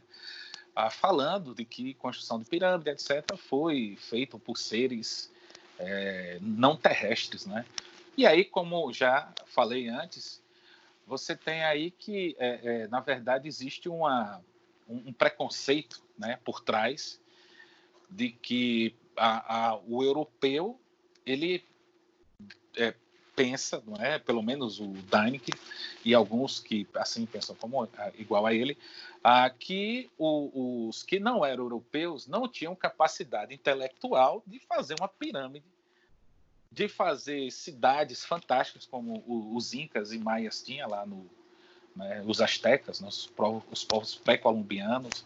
Então, tem essa, esse raciocínio não é, do, do, do, de tentar diminuir a inteligência de quem não era europeu, justificado através de, de seres fantásticos, seres alienígenas. Pois bem, e eu conversando com ela, e assim, e eu dizia, não, mas ó, as pirâmides foram feitas de tal forma, utilizando esse tipo de tecnologia, e aí hoje já se sabe mais ou menos o que eles fizeram, não é? como conseguiram e tal. Aí, não, mas tem um estudo que mostra que é, é, aquelas pirâmides foram feitas muito antes do que ali está datado. E ela, tudo que eu falava, ela, pô, pô, eu digo, é. Aí teve uma hora que eu parei assim, eu digo, é mesmo. Tá certo. É o que ela quer acreditar, né, cara? É o que ela quer acreditar, é, é o que as pessoas querem acreditar. O massa do 3G hoje em dia, bicho, é que você pode abrir o celular e dizer para a pessoa: bota aí Google, o estudo. Google, o estudo. É, eu, eu já discuti com um cara uma vez que ele disse que no, no que ele disse que no, no, no Mein Kampf do, do Hitler tinha uma série de coisas, uma série de coisas que não tem. E eu disse a ele, olha aí, bicho, tá com internet aí? Baixa aí o MyCamp, tá? É, download grátis, tá na, na internet grátis. É, Baixa aí, é. acha aí. Você dá, dá, dá o search e a gente procura a palavra que você tá dizendo é. aí. Procura. Vamos? Não, não, para agora não, para agora não. Eu digo, não, por que, é que a gente tá batendo papo, não é o assunto? Usa vamos lá. Não, é, às, vezes, às, vezes, a pessoa tá, com, tá bloqueada, né? E, e assim, uma, uma coisa interessante desse bloqueio é que esse bloqueio, ele muitas vezes é por fé, esse bloqueio é por conforto, esse conforto, bloqueio... Fé, é esse bloqueio, às vezes, ele, ele, é alimentado por um nível de preguiça, que é o seguinte, pô, eu li três matérias de jornal, não vou ler um livro, estou convencido, eu estudei três matérias de jornal. E às vezes essa pessoa está com preguiça também, né? Essa pessoa, e, e, e nisso a fake news é, é um vírus extremamente violento. Porque, bicho, imagine para muita gente que mal lê, lê uma notícia bem arrumadinha num site que parece muito com El País, ou que parece muito com o Globo, ou que parece muito com a Folha. Né? É, imagine o quanto de gente no Brasil não tem nem, nem a condição, é, o treinamento intelectual de ver um livro citado no meio de um corpo do texto e perguntar por que, que esse livro que vende, se ele vende na Amazon, por que, que o link dele já não está aqui? Ou então, vou dar um Google na aba do lado o nome desse livro, né? E ali tá, e você nem, nem. O sujeito começa o texto dizendo assim: esse, esse artigo traz a verdade que ninguém quer dizer. Meu amigo, a sensação. De que você e ele descobriram Descobriram. a verdade Uau. universal no Uau. Google é enorme. Então a sensação de que chegou no WhatsApp aquela notícia que só você e seu círculo de pessoas altamente críticas e perceptivas Estão vão ter escolhidos. condição de fazer os escolhidos da notícia. A fake news, a fake news e ainda mais com esse mapeamento de dados, ela hoje consegue circular de maneira de maneira que ela consegue é, massagear, dar um beijinho nesse ego e isso é extremamente violento, isso é extremamente difícil de combater. Por exemplo, há uma outra forma de confirmação de muitas notícias falsas, né? Que é o campo jurídico. Então você cita um processo tal e uma coisa não sei lá da quanta, e você fala, um juiz de Minas Gerais já disse. Meu irmão, quando você lê juiz de Minas Gerais, você pensa, porra, fodeu. Um juiz já deu sentença, meu irmão, e agora lascou a Bahia, não é? Pô, o, o, o incêndio no hashtag que foi Hitler acusou os comunistas de botar fogo no palácio alemão. Foi por causa dessa, desse, desse incêndio sim, sim. que ele lançou uma caçada brutal e, como, e, e, e, ele não tinha poder nenhum na época, ele fazia parte de uma aliança onde ele era um bostinho, e ali ele ganhou força. Isso. Bicho, é. o negócio foi para julgamento e Dimitrov, que foi acusado, se defendeu sozinho no tribunal e ganhou. E foi inocentado. Quer dizer, uma averiguação de perto, lá é, dentro, não deu mínimo. conta de sustentar é. a parada, né? É, é, assim, a questão empírica é muito, é muito distante de nós. Essa, essa verificação empírica é muito distante de nós. E isso é, isso é perigoso. Eu vou citar aqui outro exemplo de, de fake, não é, a, a respeito é o chamado caso Dreyfus, o que aconteceu com um camarada da França que era judeu. Né? Uhum. Né? Ele foi, deixa-me pegar aqui, cara. Ele foi, ele foi é, acusado ah, de forma sem provas cabais, não é? A coisa contra ele foi tão violenta que o, o julgamento dele foi praticamente sumário. Uhum. E aí ele foi, isso foi em mil. Deixa eu procurar aqui, João, rapidinho. Caso eu estava lendo sobre, sobre, o caso Dreyfus. Ah, e. É, 800, final entre, 800, né? É, entre 1896, né? É. E, no, e, e, e ele foi ah, levado preso aqui na Guiana Francesa. Só depois de 1901 é que provou que as provas que, que eram contra ele eram provas falsas, não é? era tudo uma armação, na verdade. E mesmo assim, ele só foi ser inocentado lá para 1990, né? Reabrir o caso, é, é, igual a questão do Galileu, né? Que ele teve, foi para a Inquisição, o livro dele entrou, Sidério Núncios, né? Entrou como livro ah, maldito pela Igreja Católica, só foi Sim. liberado, né? Dessa, dessa, dessa questão aí com o Papa, acho que com João Paulo II, se não me engano. Não é? então, é, é, é, aí você tem é, o caso Dreyfus, que também a, a, quem, quem defendeu ele viu que tinha muitas e muitas falhas, não é? Mas Sim. mesmo assim, o sistema francês, mesmo tirando ele da prisão, né, ainda assim não deu a inocência dele. E ele só foi ser inocentado muitos anos depois. Uma coisa interessante, tu falaste dos papas aí. Bicho, se o cara, se você pegar o livro Index Prohibitorum, que é essa lista de livros proibidos pela igreja, sabe o que tem lá? O que a gente chamou de currículo Lattes. É, é basicamente ciência que está lá dentro. É basicamente ciência que está lá dentro. É basicamente, claro que não é ciência como a gente faz hoje, mas assim, um monte de germes, um monte de sementes, um monte de mentes que né, que estavam ali fazendo pergunta, que é um negócio que não dá para fazer. Pergunta é fazer pergunta, se é todas as respostas. Fazer pergunta é questionar Deus e questionar Deus é botar a estrutura da Igreja Católica naquela época em xeque, né? Pois é. Então, assim, o caso, o caso Dreyfus é um dos casos que marcam a história de como é que, como é que acusações falsas é, é, é, mexem com o público. Se a gente der um salto mais para frente, porque eu queria dizer para o nosso ouvinte, né? Se você for para mil podcasts, mil vídeos do YouTube falando sobre esse tema, é possível que mil pessoas escolham mil notícias falsas ao redor da história, ao decorrer da história diferentes, porque são muitas são muitas. E assim, se a gente pensar, né? Pega aí, vamos dar um salto mais para frente. Eu, eu, iria, por exemplo, para eu iria, por exemplo, para um negócio no Brasil muito show. 37, um negócio chamado Plano Cohen. O Plano Cohen é uma fake news das mais mais importantes da história do Brasil.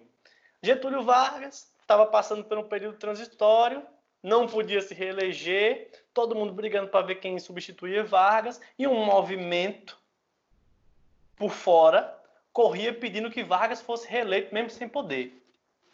Meu amigo Vargas aproveitou esse calor, o seu Mourão Filho, general, digitou na maquinazinha dele mesmo um documento que ele disse que conseguiu através de um espião da Internacional Comunista, entregou ao Estado Maior e anunciou-se na imprensa que a inteligência brasileira havia descoberto o plano da Revolução Brasileira, que esse documento atestava por A mais B, matava o pau, mostrava a cobra e a carcaça, de que os comunistas estavam na boquinha, na boquinha de fazer a revolução. É o inimigo, aí, Vargas, né? Tem que ter. E aí, claro que por muitas outras coisas, mas somado a esse caldo, Vargas escancar a janela por onde ele passa e coloca mais um governo autoritário e por aí vai. Então veja, uma das grandes legitimações sociais de Vargas das grandes legitimações sociais de Vargas, assim como o incêndio lá no hashtag alemão, que Hitler nem tinha esse apoio todo, Hitler era um sócio menor naquele governo, simplesmente Isso. bota o povo em polvorosa, aciona uma mentalidade naquele povo de que é preciso se defender, tá tendo um ataque, tá vindo aí, lá vem o bicho, olha os bichos vindo. E assim, quando esta agonia se instaura, normalmente quem dispara essa agonia está na frente para dirigir o caminho histórico. Foi o caso de Hitler, foi o caso de Vargas. Né? Esse plano Cohen é uma fake news marcante para a história brasileira, porque ela virou uma notícia passe, sabe? Imagine hoje, imagine hoje, sim, o Jornal sim, Nacional, o plantão, sim. dizendo assim: atenção, saiu na imprensa, né? O, um documento que mostra que na boquinha, na boquinha, tá ali para sair já, já, coisa. então já, já. que aí a galera para ninja estão chegando. Você vai olhar para o lado e vai dizer: Meu Deus, quem me protege? O primeiro cabo que pular na frente de uma câmera e dizer: Eu lhe protejo, me ajude, você vai dizer: é. tá, Tem meu voto, vá-se embora. Né? É, lembrando é, que é Vargas já chega à presidência em 30 através do cadáver do João Pessoa, que, foi, que é, foi um golpe a eleição já estava ganha pelo outro, tudo mais. E, assim, o cadáver, o João Pessoa morre por conta do João Dantas. É, ali era uma coisa, uma intriga, coisa lá de paraibanos. Não tinha nada a ver com a política nacional, mas pegaram aí o cadáver de João Pessoa e saíram de João, da cidade de João Pessoa, acho que antigamente era Santa Rita, até o Rio de Janeiro, fazendo o discurso, inflamando as pessoas, e dessa forma se deu a Revolução de 30, né? Ou seria é. o golpe de 30? É, o golpe de 30. Que na verdade a mesma coisa, né? Esse evento histórico, assim como a galera gosta de, não, tal guerra começou porque um duque morreu. Minha gente, guerra nenhuma, golpe nenhum, começa porque uma pessoa morreu. Não é? Eu, é, eu como historiador estou dizendo para vocês e qualquer um quiser vir no meu privado me perguntar o contrário, eu mostro. Nenhum golpe, nenhuma. Nada começa, nada começa porque uma pessoa morreu. Os Estados Unidos matou agora, um tempo atrás, um general importantíssimo do Irã. E nem por isso começou uma guerra. Porque é preciso que haja condições materiais para essa guerra, é preciso que haja interesses. Gente, se vocês leiam um livro. Nervos chamado... aflorados 1964, A Conquista do Estado, um sujeito chamado René Dreyfus. René Dreyfus mostra por A mais B, sem contestação, como o golpe de 64 ele até surfa em várias ondas anticomunistas, mas ele está sendo arquitetado já desde o começo da década de 60 por empresário, banqueiro, por militar é, que, que tinha investimento em grandes empresas. Ou seja, já desde o começo da década de 60, ele é um golpe articulado de maneira extremamente rica, de maneira extremamente bem feita, com institutos intelectuais, com formação de generais, com reunião de grandes, de grandes empresários. Então, é um golpe que não, não é feito numa propaganda de um dia para o outro. Ele foi articulado. Claro que momentos de estopim existem, são necessários. Mas é preciso que a casa esteja montada para a festa acontecer, senão não, não rola. Não, né? não rola. É, a, é a histórico achar que alguém pare um golpe. Né? E as fake news, se já foram antes, nós vemos no momento, inclusive, que elas podem a qualquer momento ser também um pivô mais acelerado de momentos como esse, momentos drásticos, né? É.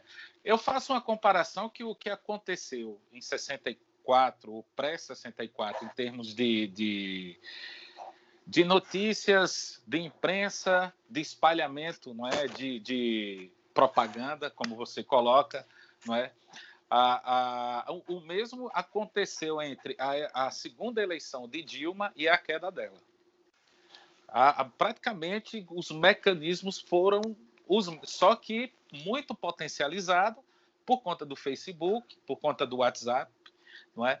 Ah, e você tem, por exemplo, o MBL que vem nessa esteira aí, é criado e hoje todo mundo sabe que tem o, a mão do Paulo Leman, se não me engano, por trás, né, a Fundação Leman, investindo dinheiro ali no MBL e, e em outros movimentos para acelerar a demonização da, da Dilma, não é? E aí vir a queda dela, não é?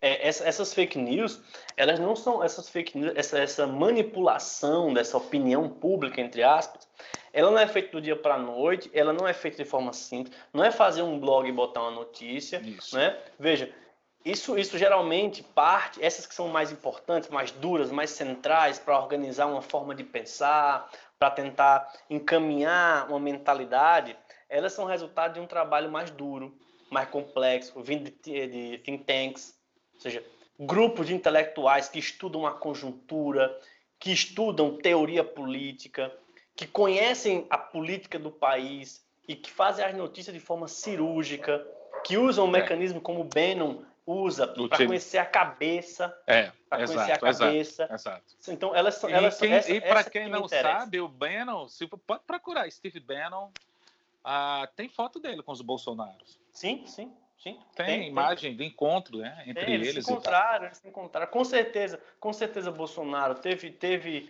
teve assessoria do Bannon. É, é, é, é muito improvável que isso tenha acontecido, inclusive porque é, a, a. Como é que eu posso dizer? A junção política que o Brasil iria fazer, como está fazendo com os Estados Unidos, com a eleição de Bolsonaro, interessava muito a Trump. Muito. Né? Muito. Sim, então, assim, sim. é preciso pensar como, por exemplo, o MBL está ligado à Fundação Atlas, que é uma fundação internacional, onde os sujeitos. Isso. Você forma gente para aparecer em público. Você forma intelectuais para eles, através de uma página de Facebook, conseguirem falar o que a população quer ouvir, disseminar jornal, disseminar notícia. Não é uma coisa assim. E não é teoria da conspiração, porque todos esses lugares existem. Instituto Mises existe, a Fundação Atlas existe, a Fundação Lehman existe, Tabata Amaral foi feita lá, por aí vai. Então, assim, esses caras estão aí, velho. Eles... Tabata nota de três? Isso. Ninguém, ninguém duvida e acha conspiração que se invista dinheiro em formar intelectuais para defender as melhores políticas. Seria ingênuo achar que um cara que tem interesse no Senado não iria gastar dinheiro para fazer políticos para atuar no Senado. Isso é ingênuo, isso é achar que isso é teoria da conspiração é querer não, não, querer, não querer ver o mundo como ele está acontecendo, né? É? Sim. É, é, achar que, por exemplo, vamos, vamos para uma fake news que não é tão, tão não velha. Pô, bicho, a guerra no Iraque. Armas de destruição em massa de Saddam Hussein. É igual perna de cobra, quem vê morre. Na hora. Ninguém nunca achou. Tem um artigo da BBC, tem um artigo da BBC onde os caras mostram por A mais B como é que esse negócio de arma de destruição em massa Saddam Hussein foi manufaturado, ou seja, foi incrustado na cabeça dos do, americanos. Dos americanos e dos ingleses do a partir a, do mundo a partir dos relatórios de dois espiões só. Sim. Dois caras foram suficientes. Eles estavam lá para mandar relatório, que eles diziam. Quer dizer, imediatamente a mídia mundial, que é, produzir, que é, que é uma opinião mundial, através de uma mídia que é produzida por poucas equipes, poucas empresas de notícia mundial, rodou isso no mundo todo e rapidamente, em qualquer lugar do mundo, você falava em Saddam Hussein, você pensava o quê? Arma de destruição em massa. Os Estados Unidos invade o Iraque, ele está fazendo o quê? Ele está salvando o povo de arma. Quer dizer, você constrói uma lógica. Gente, essa notícia além do rodou, que, além, além do que era o ditador que matou Sim. os curdos, que, que fazia e acontecia e tal, oprimia o povo, não é? E os americanos lá foram, uau, não é? Mas com a Gaddafi, Gaddafi, que era ali. É, é, com, conchinha com, com os americanos, eles não, não fizeram, não invadiram. É, não invadiram. Gaddafi, ele cai naquela primavera árabe, né? É. E toda primavera árabe, toda primavera árabe tem que ter duas coisas: Estados Unidos e, e manufaturação de consenso.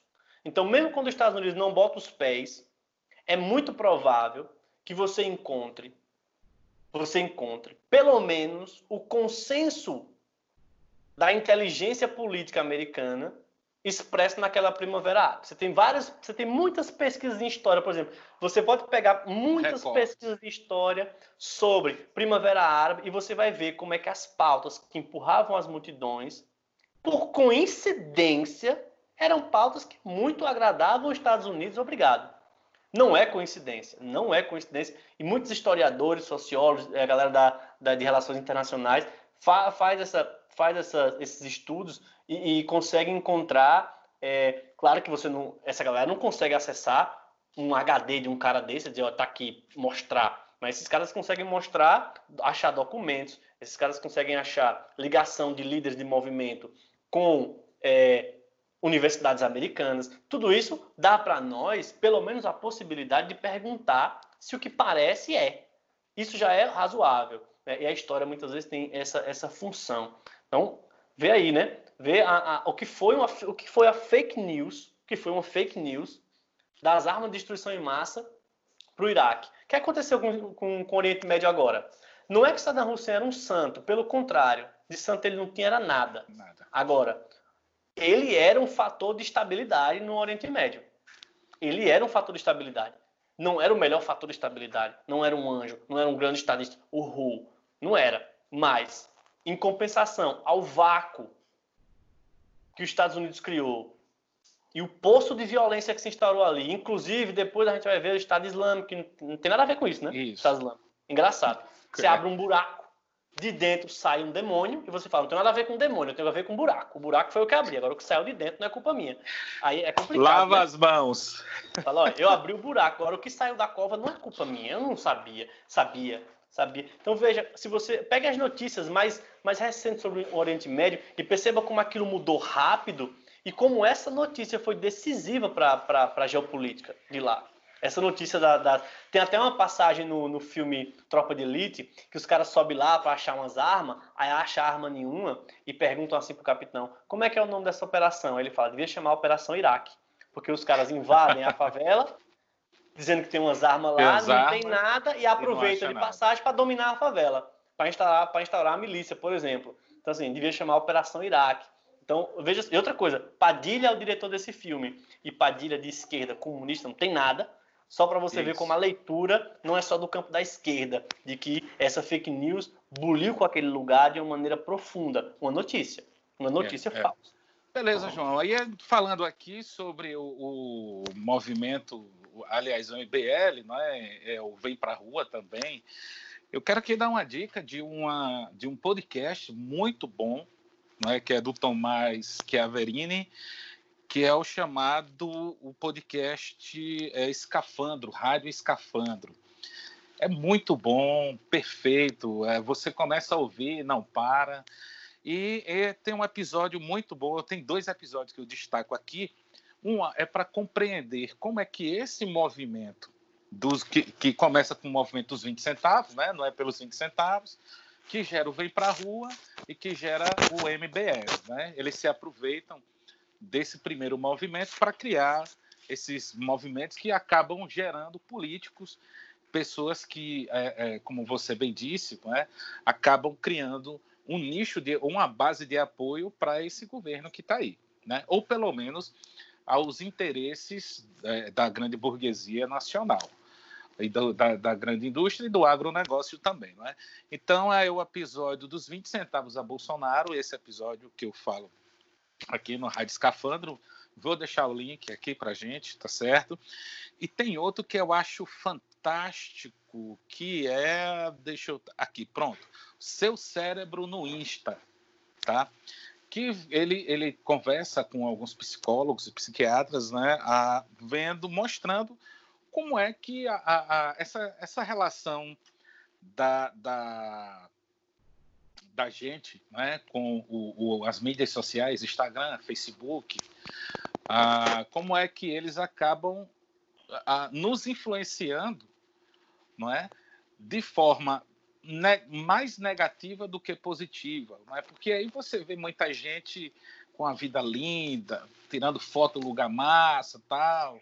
E o camarada vai começar a se sentir um merda porque nem tem aquele puta aparelho não é caro para fazer aquela foto, nem é gostosão, nem é gostosona. E você tem por trás disso uma máquina aonde diz, diz assim, ó, se você quer, você pode. Né? Você, é, é, é, você é pobre porque você quer. Você pode mudar a sua vida e começa a vender produtos, promessas de enriquecimento rápido e, e, e também uh, de embelezamento, entre outras coisas, não é? E no final, na verdade, isso tem causado aí um grande índice de transtornos psicológicos uh, nas pessoas que estão diariamente, por horas, né? tanto no, no Insta quanto no Facebook. E também são alimentadas por, por essas, a, a, por, pelos bots, é? pelos, pelos robôs, né? das fake news, da, da tendência de notícia, para que ele seja o tempo todo bombardeado é? para um determinado tipo de verdade. Então, recomendo muito Rádio Escafandro, como eu disse, vou deixar aqui o link dos dois, para que nossos ouvintes ou trintas não é, possam ouvir, possam escutar esse podcast. Vale a pena, muito bom, tão mais que a palavra é sua.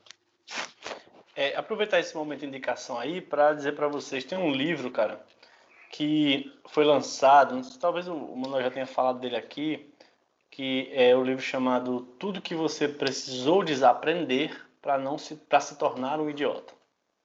Esse é do Tudo... Olavo, né? Não, não esse não, é o, livro. É o que você precisa saber para não se tornar se... um idiota, né? Tudo que você precisa saber para não Isso. se tornar um idiota é o livro do Olavo. Esse livro do Meteoro Brasil. Putz, ele... Meteoro também muito bom. Canal ele foi Meteoro. Escrito, ele, ele foi escrito exatamente assim. A ideia é tudo que você precisou desaprender para se tornar um idiota. Não tá caro, tem e-book, eu acho. E é um livro que eu, eu, eu vi num podcast, cara, eles falando, e assim, pelo menos o modo como eles vendem um livro, me parece que eles fizeram uma pesquisa muito interessante, que passa por tudo isso que nós falamos aqui e expande. Eles, vão, eles fazem um debate bom sobre o que é teoria da conspiração. Eles fazem um debate bom sobre o que é fake news. Eles apresentam como é né, que o que a gente conhece hoje como fake news, teoria da conspiração, essas coisas tão bem estruturadas como é que elas estão amarradas num passado que vem bem antes desse. Faz um exercício similar a esse nosso, só que, claro, em forma de livro, com uma pesquisa, com, como é um livro, eles têm, pode acunhar coisa lá. Então, eu, eu indico esse livro porque é, tem muita coisa que é consenso hoje que eles vão bater e vão bater de forma científica, porque são dois caras também bastante apegados ao que é importante para produzir conhecimento, que é método, né? Método, método científico. Método científico, exatamente. É, que, como bem disse o nosso amigo Alan, que eu, eu disse há um tempo atrás, né, não se combate é, o método científico com opinião. Né? Você tem que De testar, testar e tal. É, vou, tem um recorte aqui que eu tenho que fazer, a, a, que, assim, a, a, questão do conhecimento não, é, não impede que o camarada também cometa gafes no, ou até espertezas. Né? Recentemente, o Nobel de Medicina, camarada veio a público dizer que o, o, o, o vírus, né? o coronavírus, foi criado no laboratório chinês. É. Agora, isso ele leu num, uma, uma, fonte que distorceu a informação e aí Sim. ele veio a público falar isso e o pessoal aqui caindo de pau nele, porque inclusive para ele tem uma, uma, uma empresa que vende é, curas milagrosas, sabe? E, é, é, é, é, e, e, até já tinha gente, porra, será que não seria bom pegar esse Nobel desse camarada? Porque seria. É, né? E aí aí o que é que acontece? O camarada que está aqui em Paulo Afonso, olha, o Nobel, um Nobel, disse que aí o cara já se espanta com isso, né? Põe uhum. o ovo, né? E, e, e, e, e não, que, nesses cientistas aí, esse cientista tem Nobel? Se, se tiver, beleza, mas se não tiver, eu vou acreditar no cara no Nobel. Olha como é que a coisa se processa. É. Não é? E ainda tem outro recorte dentro disso daí, que foi a tal carta escrita por, por alguns cientistas brasileiros, não é? dando apoio ao uso da cloroquina ah, onde tinha 34, 35 pessoas assinando aquela carta. Veja só, 34, Sim. 35. 34, 35 pessoas, não é? Ou 37, não, depois eu vejo a conta aqui, eu posso botar aqui também, que agora sou o rei do, da edição. é, o, o, e você tem trocentos mil cientistas dizendo que não, que a cloroquina não tem estudos comprovando se ele é eficaz. Ao contrário, está matando pessoas, vem matando pessoas, porque ele, ele tem uma. uma é, é, ele tem uma. Como é? Você toma um remédio, ele. Uma reação terrível para, por exemplo, taquicardias, né? Sim. Quem tem já problema do coração pode piorar e tal. E aí você já tem relatos e mais relatos de pessoas que morreram por conta do uso da cloroquina. Inclusive gente que nem sequer estava doente ou internado e que por conta própria e por conta de fake news já estava tomando a cloroquina aí. Para achar que estava. É, é, achando que estava. É, é protegido contra o coronavírus, não é? Essa lógica, bicho, ela é muito recorrente nesse mundo das fake news, que é um mundo que é muito bem habitado por negacionista, conspiracionista, que é o quê? É assim, o sujeito tem 30 mil pessoas estudando tal tema. E é publicação atrás de publicação, Congresso Nacional, o caba só o caba pesquisa sozinho, tem mais quatro orientando, cada um fazendo cinco artigos, uma produção incrível sobre um tema. Aí você vai e mostra um livro. Nesse livro tem oito, é um livro composto de dez artigos. Aí o caba lhe mostra um artigo. E na cabeça deles está empatado. É tipo assim, a Alemanha fez sete gols. Aí o Brasil fez um gol. Aí, os dois times são tão bons. São ótimos, né? Fantástico. São ótimos, Nossa. os dois. Tá empatado. Né? Quer dizer, os caras abusam dessa lógica, inclusive porque a comunicação virtual permite. Porque, assim, o te... que tempo, quanto tempo eu levo, Manuel, para dizer para mil pessoas sobre dez livros? Quanto tempo esses caras montados em máquinas levam para repetir mil vezes a mesma mentira? Exato. É? Exato. Então, assim, exato. essa lógica é muito presente, bicho. É, é, veja só, você falou muito bem, né? Aí, esses dias eu postei no meu, no meu Instagram um estudo mostrando que tem lugar parando de dar cloroquina porque tem gente morrendo de reação à cloroquina. Eu postei isso. Veja só. Pessoas, seres humaninhos doentes, testados com cloroquina, estão tendo relações adversas e alguns morrendo imediatamente um amigo meu me retruca com um artigo de 2005, cujo resultado era uma conclusão peremptória. A cloroquina tem efeitos positivos para tratar e prevenir a infecção de células pelo coronavírus. Massa, beleza. Aí eu disse para o sujeito: Você sabe a diferença entre teste na célula e clínico? Matou. O bem que o remédio foi faz cirúrgico, a uma. Foi cirúrgico. O bem que o remédio faz a uma célula em, numa, numa plaquinha é muito diferente do corpo. O corpo tem outras químicas, tem outros processos. Aí eu falei para ele, ó, toma aqui esse artigo, que o Atlas citou inclusive, onde o remédio fez bem na célula do rato. Quando aplicou no rato, o rato morreu. Teve hemorragia, febre, morreu. Quer dizer, entre o bom resultado, quer dizer, é massa, é muito bom, bicho, que a ciência esteja testando nas células e está descobrindo que é bom. Mas não dá para simplesmente dizer, bom, se é bom na célula, é bom nas pessoas. Não é assim que funciona. Tem um buraco aí no meio gigante, cara. É. E agora veio o, o, o ministro né, da ciência, ou da desciência, de, né, meio que, miga, Salu, olha, tem um babado aí para te contar, mas não conta para ninguém não, que a gente tem um remédio ali, ó, tá quase certo que ele cura, né? Aí não disse nome, jogou para cima e os bolsominions, uau, ó, nosso governo é foda, já tá aí para frente. E depois veio se descobrir o quê? Que era um remédio, um vermífugo que é o Anitta, só que teste em é, é, teste in vitro, in vitro, não é? é? Que não tem nada que testar in vitro é uma coisa, testar no ser humano é outra. É outra. Né? E é uma loucura. E, e, tem um detalhe aí, esse esse esse é, esse artigo 2005, não é a questão do corona. Ah, veja que ah, você tem vários tipos de corona, né? Tem o SARS, uhum. que foi um, um, um, tipo de corona que rodou o mundo aí, não estou lembrado do ano. Depois você teve o H1N1, você uhum. teve também um que foi muito forte ali na Europa, perdão, nas Arábias. Ah, então, o MERS, né? Foi muito forte na, na Arábia e tal que são tipos de vírus, uh, que são tipos de corona, né? Por que tem esse Sim. nome, corona?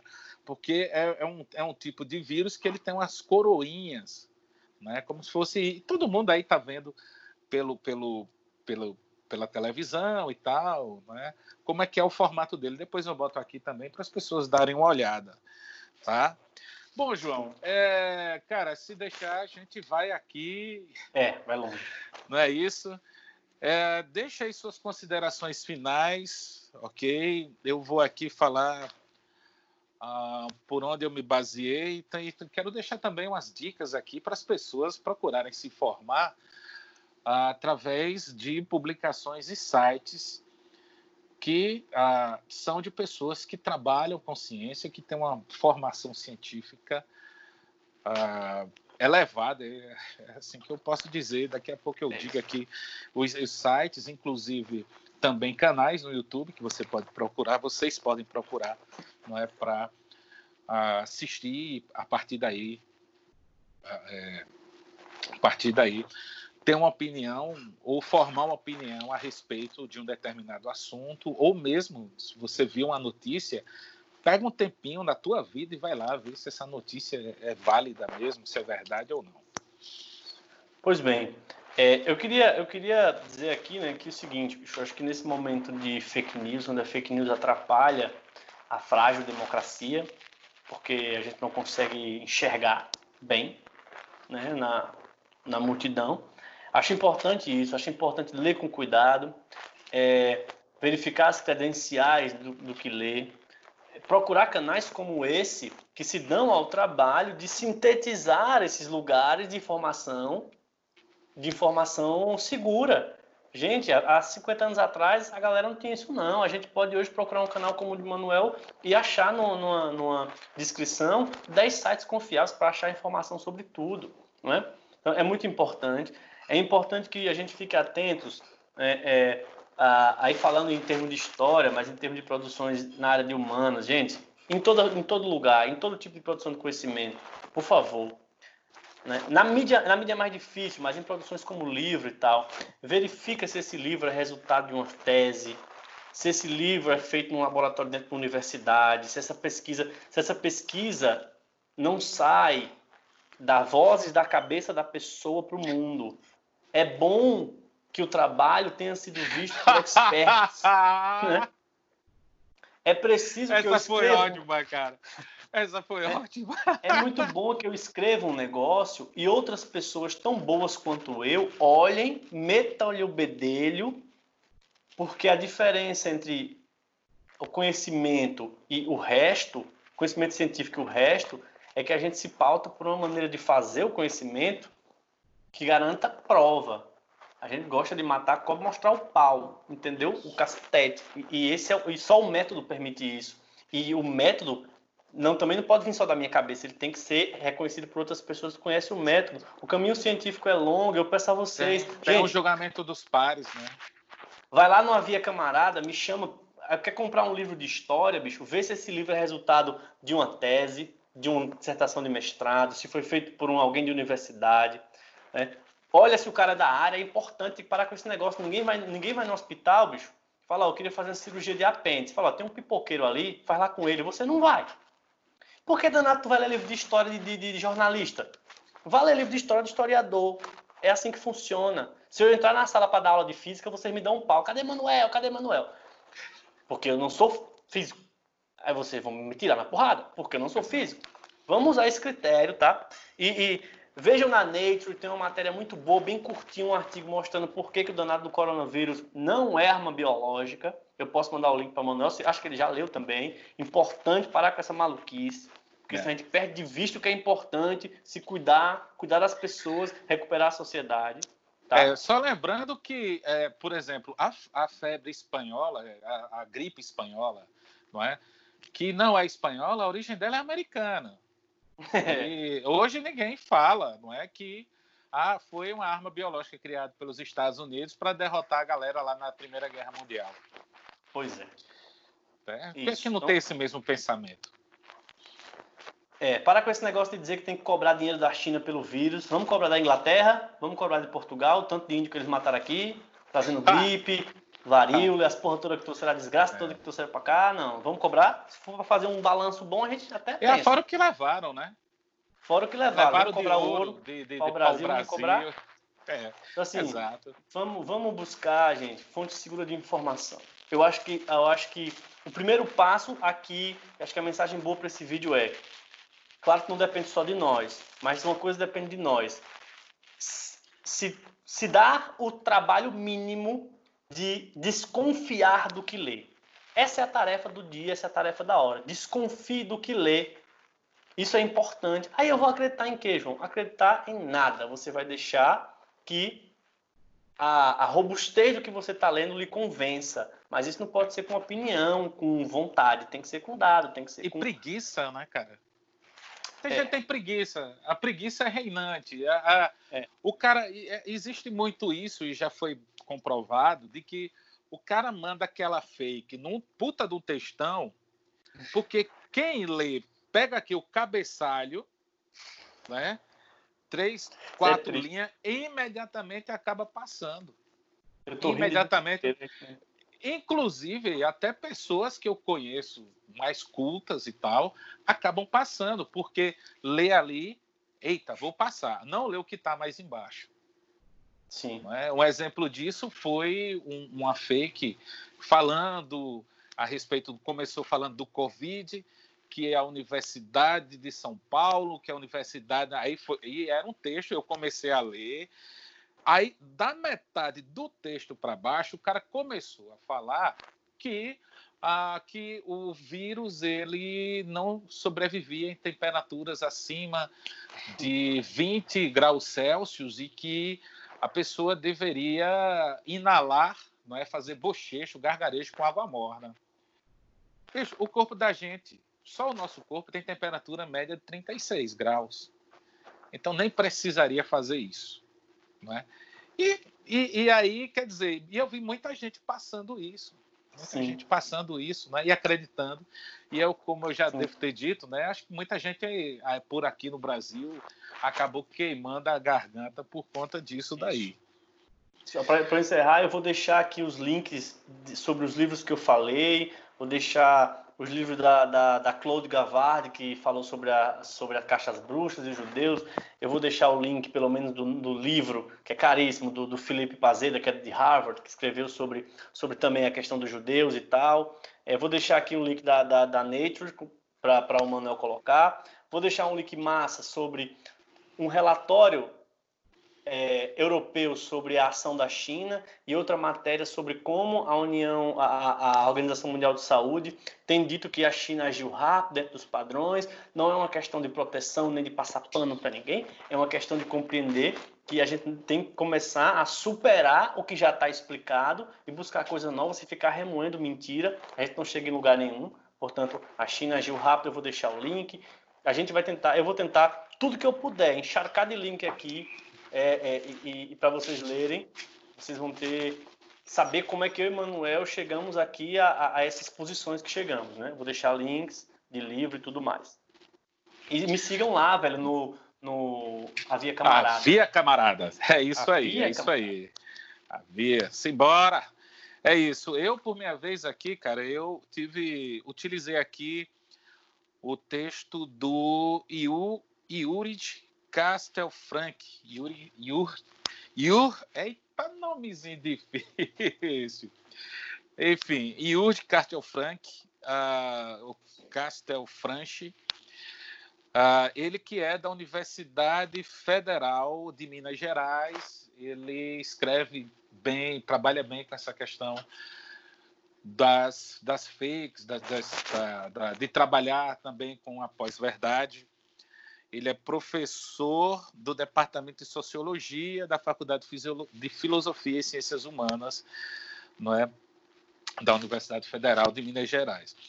Também utilizei aqui, ah, e aí eu, eu recomendo uma iniciativa fantástica que é o pessoal. Opa, cadê? Cadê? Aqui, pronto, achei. Que é o, é o IQC. Tá? O IQC é o Instituto Questão de Ciência. Ele foi ah, inaugurado em 2018. Então, o Instituto, o Instituto Questão de Ciência, ele ah, traz ah, muitas, muitas reportagens, traz também artigos né, toda semana falando sobre tudo que envolve a ciência e as fake news relacionadas às ciências. Ah, e até coisas mais prosaicas, como, por exemplo, a taxar que horóscopo é coisa de mulher. Não é? é como se a, a, o feminino ele tivesse sempre que ser taxado, porque é o mesmo tipo de leitura que se dá ah, quando se fala assim: matemática não é coisa de mulher. Engenharia não é coisa de mulher. Então, eles ah, têm artigos bem legais, não é? Eu sempre estou disparando nas minhas redes ah, os artigos aqui do Instituto Questão de Ciência, tá? Entre eles tem a Natália Pasternak, que hoje, juntamente com o Átila ah, e com Hugo Ferreira ah, Fernandes, né, que é Fernandes Ferreira, eles estão bem à frente nessa questão na, do combate à cloroquina, de esclarecer sobre o Covid, de trazer luz às pessoas a respeito de possíveis tratamentos e informar a respeito da importância ah, da quarentena, do, da chamada achatamento da curva. É, então, ela faz parte aqui do Instituto Questão de Ciência. Ela, o Carlos Ossi, que eu mostrei aqui os dois livros dele, tá? Depois eu vou botar aqui na descrição ah, não só o link do Instituto Questão de Ciência, como também os livros do Carlos Ossi. É, também tem os canais que, para aqueles que não querem ler ou, ah, ah, ou não querem ouvir como podcast do Escafandro, que eu falei, agora Rádio Escafandro, ah, tem os canais, não é? Até porque a dinâmica do YouTube ela é, é, outra, não é? E aí você tem canais ligados ao Science Vlog Brasil, que é um selo uh, de, de, de, garantia, vamos dizer assim, não é? Que quem está ali tem informações baseadas no conhecimento científico, em artigos, estudos, não é? Na formação também de quem vai falar. Então aí tem, é, nunca vi um cientista, tem o canal do Atila, tá? Hoje é o cara que deve estar mais procurado né, a respeito desse momento que a gente está passando. Tem também o Nerdologia, e tem também é, os dra dragões de garagem. Estou falando principalmente do dragões de garagem, nunca vi um cientista, que ah, são mulheres que estão bem à frente disso, são biólogas, e elas estão fazendo um trabalho fantástico de esclarecer né, a população, de levar informação muito bacana é, para as pessoas a respeito das, da, da, da, da, da ciência ok? E também para desmistificar algumas fake news, né? ou des desmistificar as fake news, não algumas, as fake news. E por fim tem também a Gabriela Bailas, que é do Física e Afins, tá? Ela tem um canal muito bacana, muito esclarecedor. Espero até um dia conseguir uma entrevista aqui com ela, ok? Hashtag Gabriela Bailas aqui no Sertão Ciência. Ok, ok, pessoal. A conversa longa, mas muito boa. Espero que vocês tenham gostado. gostado. Aqui, Manuel Pereira, Sertão Ciências. Eu tenho que botar uma cola aqui, porque senão eu digo Sertão Ciência, mas é Sertão Ciências com S. ok. Ah, nosso canal aqui de divulgação e nosso podcast também de divulgação científica no sertão nordestino, não é? Eu não conheço o outro. Então, Muito como bom. diz a história, quando eu cheguei aqui, tudo isso era mato. Tá certíssimo. Espero continuar João Vitor, professor de História, mestre de História, muitíssimo obrigado. Eu que agradeço. Reforçando aí o Havia, a, é, Havia Camarada. Isso. Ok. É, nós já conversamos antes, essa é a nossa segunda conversa e muito provavelmente também não será a última. Estou à é disposição. Um prazer inenarrável estar aqui conversando com você. Pessoal, muito obrigado, tá? Ative as notificações aí para quando nós publicarmos, ok? Tanto o João quanto eu, vocês estarem uh, por dentro uh, das, nossas, das nossas publicações, beleza? Então, um cheiro, um oxente para todos e até mais.